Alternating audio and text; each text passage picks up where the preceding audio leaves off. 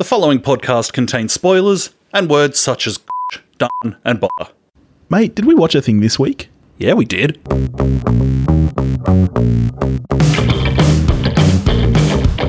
Hello, everybody, and welcome back to We Watched a Thing. Hope you're all doing well. We are here today to talk about Burn After Reading. Isn't that right, Tove? That is a fact, my friend. Yes, it is. Patron request Burn After Reading is a 2008 dark comedy crime film written, produced, edited, and directed by Joel and Ethan Coen. It stars John Malkovich, Frances McDormand, Brad Pitt, George Clooney, Tilda Swinton, Richard Jenkins, and J.K. Simmons. And what is it about, Tove? It is a uh, a farcical story about um, some quite dim people getting entangled in a non-existent CIA plot. Yes. Good description. You know what else is great about this movie? Bang on 90 minutes, as all films should be. Boom.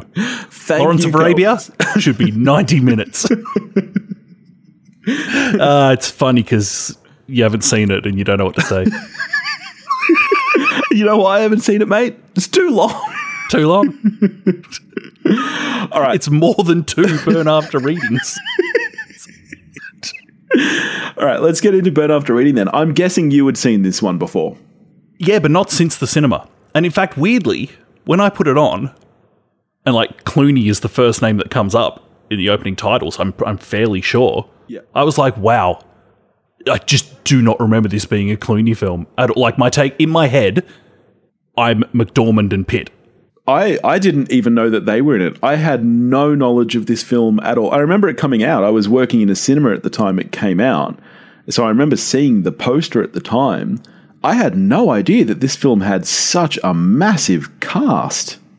The average, the average rating of people in this film, holy shit! Yeah. Yeah. It's like Richard Jenkins isn't on the first line of people you talk about. J.K. Simmons. Just sitting behind a desk, being amazing. Amazing. It's like if you haven't won an Oscar, don't bother. Although Malkovich, Malkovich hasn't won one. He's been nominated, but he hasn't won. Obviously, should have won for um, Con Air, but Should have won for so many. and Jenkins hasn't won. Jenkins has been nominated, but not won. Otherwise, just Oscars everywhere. So you hadn't seen this since the cinema. Was that how did you feel about it at the time when you saw it all those years ago? Oh, I was I was totally into it. Yeah. totally into it, but just hadn't seen it again. Um, I think with a lot of like a lot of people with this film in the the Coen filmography, I've always thought it was kind of a forgotten or never discovered in the first place gem. Yeah, it does seem to be that way. I have to say I think this is their funniest film. oh, it's hysterical. It- reading the description, I wouldn't even call this a dark comedy. I wouldn't have thriller or crime film in there at all. This is just a straight up comedy. This is this is pure comedy and it is hilarious from start to finish. This is I think this is easily their funniest movie. And the great thing about the humor in the film is that little to none of it comes via gags or funny lines. So much of it is in what is happening to the other person in the scene. Yes, yeah. And for me, that's the brilliance of the humor in it. How often does it happen in the film where the reason you're laughing is a reaction shot? Yeah. Yeah, I had the exact same note written down. Every ounce of comedy that is taken from this film is purely from the characters. Like, so little of it even comes from the plot. I mean, the plot is almost irrelevant after a point, and everything, and it, it's so brilliantly written that in 90 minutes, you're able to know these characters so well that, as you say, a cut to a shot of their face or just the way they react to something can make you laugh out loud. So, yeah, been over a decade since I'd seen it. If you'd asked me, so what's the plot of Burn After Reading? I could not have told you. Yeah. I could have told you the feeling of the film, but not the plot because, quite frankly, doesn't matter. yeah, it's completely irrelevant. And that's almost what's funny about it. It's Absolutely. The final scene of the film where Simmons is like, oh, yeah, fuck it. Yeah. Sums up the whole thing. I must say, the ending took me by surprise when that final scene ca- and then it just starts credits rolling. I'm like, well, that was quick. That that uh, this movie moves at the fastest pace I've ever seen. Like, not only is it actually a relatively short movie for these days, it moves so quickly.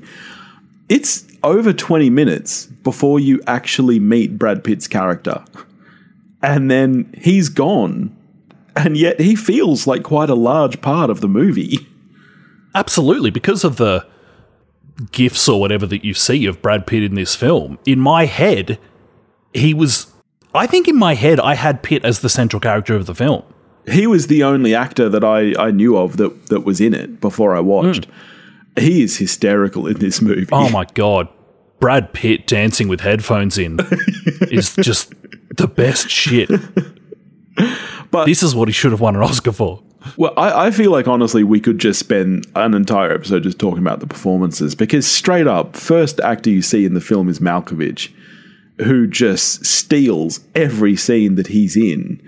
And you realize that all along, you didn't know it, but all along, Malkovich has a Coen Brothers face. Yeah, And as soon yeah. as he's in a Coen Brothers film, you're like, of course. How is he not in every Coen Brothers film? Yeah, yeah.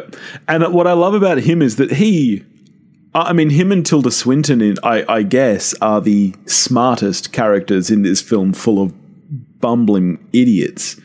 But they're still complete idiots. Like Malkovich is really, really dumb, but he's got this kind of pompousness to him that is so hilarious. Like every time he says memoirs, there's something about the way he says it that just gets me cracking up. I'm going to write my memoirs. It's great shit. And they, I mean, the Coen, this is, so this is the third film they've done with, with Clooney. And I think as they put it, the, um, how did they describe it? The, the, the Idiots trilogy or something? yeah, right. where like they just really do seem to delight in making Clooney look like a complete Like a himbo. uh, yeah absolutely Yeah. and this and this is great because this is you know this is one year after Ocean's 13 so he and and Pitt are coming off this run where like um when when does Clooney win the Oscar I think 05 so he's coming off this run where he's he's an Oscar winner he's Danny Ocean he's like literally the coolest most handsome guy Yeah. going around in Hollywood.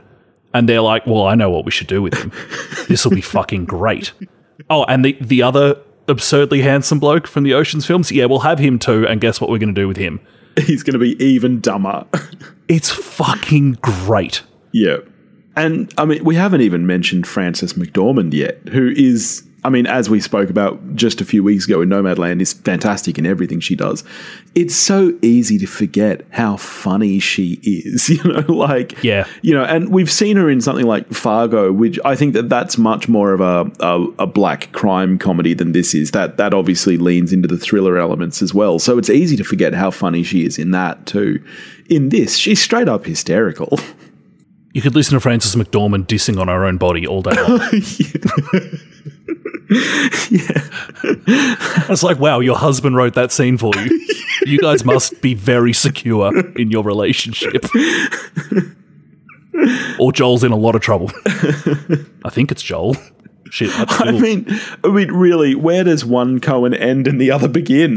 Like, they're the Coens. D- could you pick them out of a lineup? Would you be able to say that's Ethan, that's Joel? yeah, I do. I do. Joel is the tall one. I know that. Which one has curly hair? Both. Oh, that doesn't help. Do you know one thing that absolutely delighted me while watching this film? What's that? You know where Clooney is jog the first time is it the first time he's jogging? It's the first or second time he's jogging and sees the car following him. Yeah. He's on a he's on a bridge. Yeah, yeah. West Wing. And- and Josh Lyman and Vice President Hoynes stop stop to have a conversation on a jog in that exact same spot. I knew where you were going. Fuck yeah. it's a it's a great setting to DC. Josh is talking to Hoynes about the president's current approval ratings and why would you want to go against the president in when when he's in such a good spot. Sorry, I didn't realize that we were doing a West Wing podcast now. We're always doing a West Wing podcast. Um, it's a great setting. For, Then Leo finds out what Josh said to him and gets kind of pissed. Yeah, you know, I was on Facebook the other day and I, I had a mutual friend pop up whose name was Toby Ziegler, and I was like, I should send this to Wooly. Fuck yeah, you should have.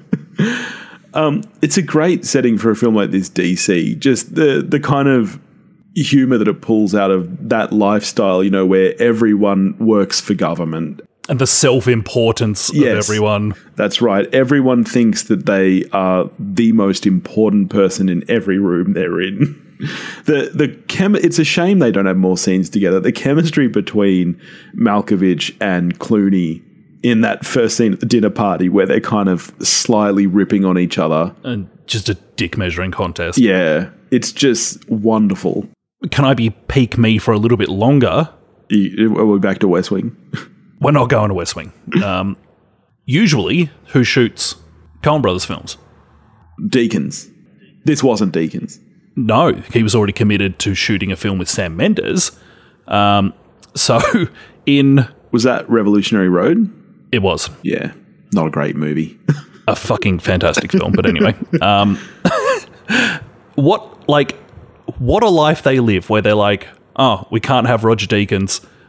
Who do we get? Um, Emmanuel Lubezki. can't have Deakins. We'll have Chivo. Jesus Christ. And it's so funny because this this isn't the kind of movie that really lends itself or needs stellar cinematography. And that's why it's so funny they, that they got Chivo because the way he shoots it is really simplistic. There's nothing over the top here, and it, it just it really works for the film.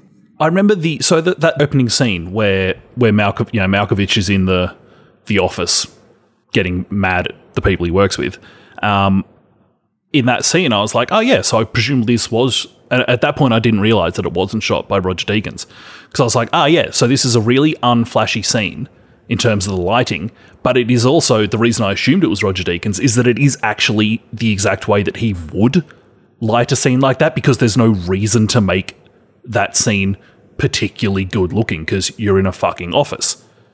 So Chivo just steps into the rhythm of, of a Coen's film brilliantly. Yeah. Absolutely brilliantly. I think maybe I'd forgotten that Chad dies. Even right up until when it happened, I was like, I don't remember how Chad. And, and by the way, Brad Pitt's character being called Chad is the best. right up until when it happened, I was like, I don't remember how he gets out of this. And then it's really like, well, personally anyway, I find like it's really shocking. Oh, yeah, it shocked me. Shot in the face, but then like three seconds later, you're like, well, yeah, that's the only way that scene could have played out. Yeah, The way that George Clooney's been going on about never having drawn his weapon and everything, like, of course, that's what happened. Yeah, yeah. No, so I, I found myself shocked by every. I mean, I use the word twist with quotation marks because, as we said, the plot is kind of rel- irrelevant, almost like Big Lebowski in a way, where it's it's ever evolving and there's so much to it, and yet at the end of the day, it doesn't mean anything. This is very similar. It's got all these parts coming together. And yeah, I found myself shocked quite a few times. Same the the way the film ended, like I I mean, I said it briefly before. I I was like, what the fuck? like that's like just everything in those final 10 minutes when Malkovich goes into the house and old mate from the gym is there. Everything from that moment on, I was like, well, okay. you know, and then you, then you get J.K. Simmons talking to the, and they're like, well, we, we, you know, we think he's brain dead. Like, it just comes on so quickly, Yeah. but it completely tracks. Yeah. And then just never, never addressed that again. No. It's just gone after this fucking ridiculous explanation. yeah. Maybe the funniest thing about this film, I didn't realize until I was looking at a bit of trivia afterwards. So this is is this the very next film they make after No Country for Old Men? I th- It would be, yeah, might because that was I think it might that was be. 07, wasn't it? Or was that 06? Yeah, so this would be. Um, the movie that Frances McDormand goes to see on two separate dates, um, coming up Daisy. In the poster for that film that we see, it says based on the book by Cormac McCarthy, All right. which which is just the best. Like, coming off adapting Cormac McCarthy, what is the least Cormac McCarthy fucking film Yeah. we can come up with? Coming up Daisy, I fucking love it. It's the best. As is George Clooney laughing at a completely unfunny line in that film. also the best. Would you live on a yacht? Ah, you know, I was thinking just this just the other day because my wife and I were talking about it. We were at the beach and we were looking at boats and we were like, we're just not boat people. I could not live on a yacht. I don't think. Um, I, I could go on a cruise. I don't think I could live on a yacht. could you? I'd like to try it. I don't know how I'd feel about it, but I love boats. Well, have you ever been boating? Yeah, yeah, I've done a couple of. I, I mean, this sounds wanky, but what else do you call it? It's a voyage. um, under under sail, my friend. Under been this on a motoring crap. I've been out there, wind in the sails. What kind of voyages we talking? We went from Sydney to Kiama and back. Oh, so that's a pretty short. I mean, that's that's what like a couple of hours. Come on, mate. I was in high school. So that's not a voyage. A couple of hours. That's more than a couple. Of, it's, it's not a couple hours in a car. It's, a couple more of than hours. a couple of if you- hours. it's a couple of hours. It's more than a couple of hours slowly on the sailing. If you're going Yeah, very sailing, slowly. mate. So you didn't actually go out into open waters. You were very we were out in no, mate. We couldn't see. the- We couldn't see land. okay. All right. I think this is one of those things like when you go back to your primary school and you're like, oh, I remember it being so much bigger. I think if you did that boat trip now, you'd be like, yeah, it's a couple of hours. was it a, was it a day trip? Did you stay Did you stay overnight on the boat? Yeah, two or three. It was like three nights. Okay, that was a very slow boat trip then. I mean, that's Yeah, that's this thing. insane. This thing was not built for speed. like this. This boat survived the. You know the the Sydney to Hobart yacht race where there was the big storm and Oh right. Oh, so it was a big. boat. So it was a big boat. it was seventy two feet from memory. Right. Okay. Let me tell you then. That is very, very, very different to being on a little boat because the smaller the boat, the more you feel those waves. I don't know if you remember. I, I did like eight nights on a on a navy boat, going going out in the like literally the middle of the ocean, like the middle of nowhere. It was the worst week of my life, and I I at the first like couple of hours I was embarrassed because I was so ready to spew. And then I went up to the poop deck, and all the navy blokes were up there spewing over the side, and they were like, "This is this is just what happens. There's no such thing as you don't get seasick. Every like, no matter how long you've been doing it, you get seasick the first couple of hours, and it was it's horrendous, mate. On that trip, I got a photo of one of my friends spewing over the side. yeah, She she was really grateful. Um, okay, let's do this. Can you rank your your co- where does this sit for you? You said before that you feel that this is an often forgotten or unseen Coen Brothers gem. I mean, does th- does this crack like your top five Coen films? I would probably want to give that more thought than I mean. We probably shouldn't just sit here with me thinking about it. That's that's bad content. Um, look, it's it's definitely top half. Yeah, okay. Definitely top half of Coen's for me. It's an interesting one for me. As I said, I think it's hysterical, and it's very classic screwball comedy. Like it's it's like watching, you know, the Three Stooges in in some ways, or, or you know, it takes me back to a lot of those classic '90s comedies. Especially, uh, did you ever see Chain of Fools? It was our mutual friend Frosty. It was her favorite movie, which is how I came to it. And it's very similar in a lot of ways. It's a crime comedy leaning mainly towards comedy, massive cast. It's got Salma Hayek. Salma Hayek, Jeff Goldblum, Steve Zahn.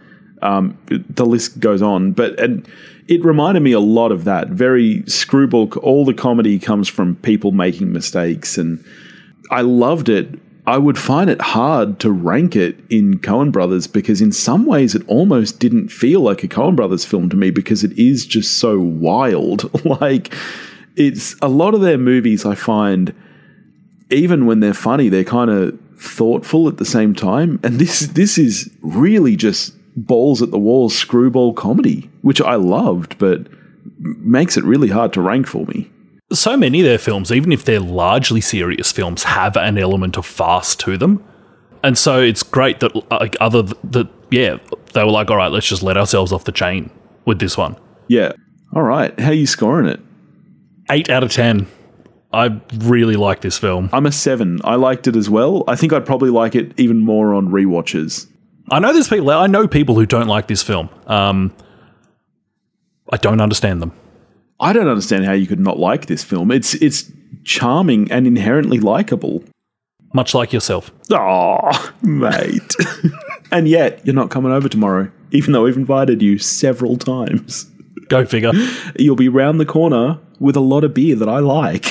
Literally the next suburb with just so much excellent much beer. beer. You're not going to drink all that over there. I couldn't possibly. Are you going to leave it there? No, I'll just give it to neighborhood kids. Come on, come on, give it to me, mate. My fridge is nearly empty. you saw what you saw how much I drank last Sunday. Well, yeah. All right. In the meantime, if you want to get in touch with us, you can do that at wewatchedathing.com or wewatchedathing at gmail.com. You can find us on Facebook, Instagram, and Twitter, all under the handle at wewatchedathing. If you want to help support the show, you can do that at patreon.com forward slash wewatchedathing, and we'll catch you next week. Watch a movie, folks.